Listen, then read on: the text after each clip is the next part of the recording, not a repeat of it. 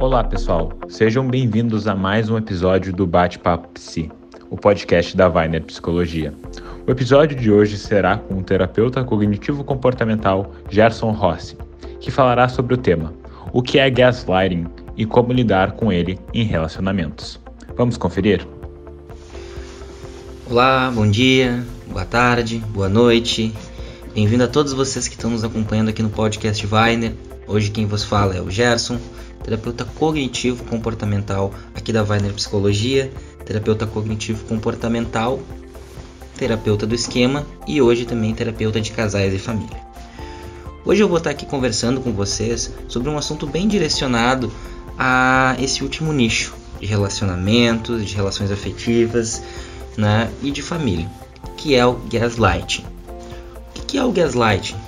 O gaslighting é conhecido como uma, um tipo de abuso psicológico, pessoal, na qual as informações trazidas pelo agressor, do agressor elas são distorcidas de certa forma, colocadas em outro certo ponto de vista, transformadas em situações que são indutoras de culpa, fazendo com que a vítima comece a se questionar sobre a sua própria sanidade mental, capacidade de individuação desse parceiro e até mesmo de se ele começa, se ele sobre as suas capacidades uh, tanto mentais quanto de realizações pessoais.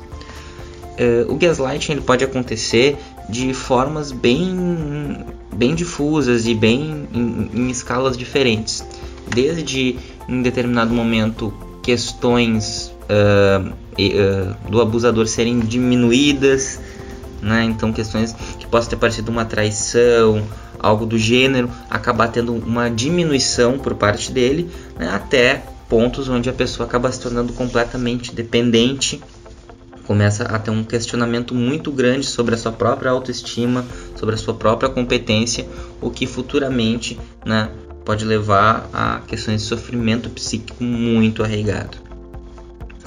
Então, pessoal, apesar de esse conceito ser bastante difundido, né, desde a época dos anos 30, os anos 40, só agora ele tem tomado talvez mais forma, uma proporção muito maior, talvez inclusive até pela pela notoriedade que tem se dado e por as pessoas terem notado que talvez isso não seja normal.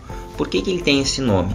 Bom, Gaslight foi uma peça de teatro dos anos 30, lá acho que 1938, se eu não me engano, e que depois também virou uma produção de Hollywood, na qual retratava um casal onde esse tipo de abuso psicológico ele estava muito notável, né? E as pessoas começaram a olhar aquilo e se identificar com o que estava acontecendo.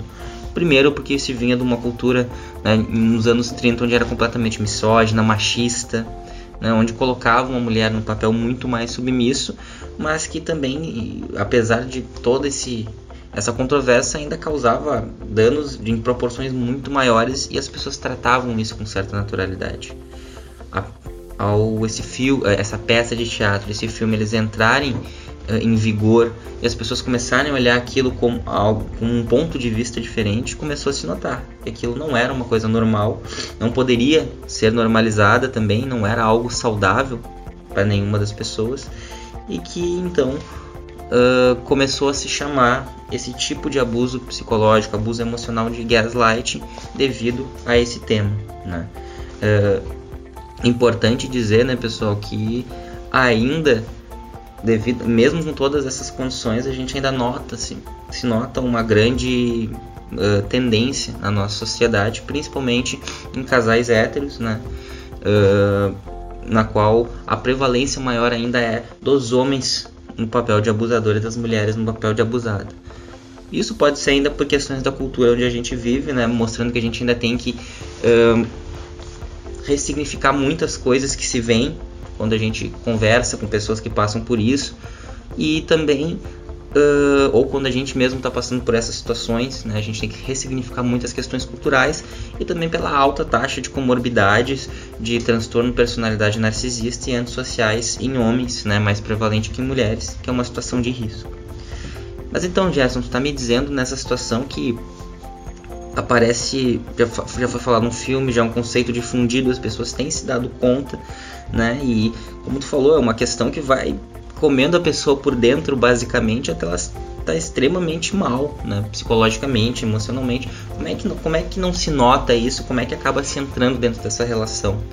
Bom, é de fundamental importância, pessoal, vocês entenderem que o gaslight ele é algo extremamente simples, ele é simples não, mas eu digo dentro de uma, uma, uma conduta que ele é sutil. Ele vai se dando em pequenas proporções até tomar um escopo, um tamanho muito maior para a pessoa que está ali dentro. Existem vários fatores de riscos e que vão perpetuando isso sem que a pessoa vá notando que ela está se encontrando nesse tipo de relacionamento. Um deles são os fatores uh, esquemáticos, emocionais que as pessoas já trazem desde uh, da sua constituição. Então, pessoas que não tiveram uma vinculação segura, um apego mais seguro com os seus cuidadores, né, que criaram uh, visões de si de, acerca de abandono, de desconfiança, de abuso, de defectividade, né, como se ela não merecesse o amor dos outros. Ela está muito mais suscetível, às vezes, a se ver com uma personalidade errada na relação, porque não foi uma coisa que foi apresentada para ela de outra forma. Outro fator que contribui muito é que as relações de gaslight geralmente elas iniciam com uma questão de condicionamento de razão intermitente. O que, que seria isso? As pessoas começam a priori a se a, a tendo um grande grau de reforço positivo.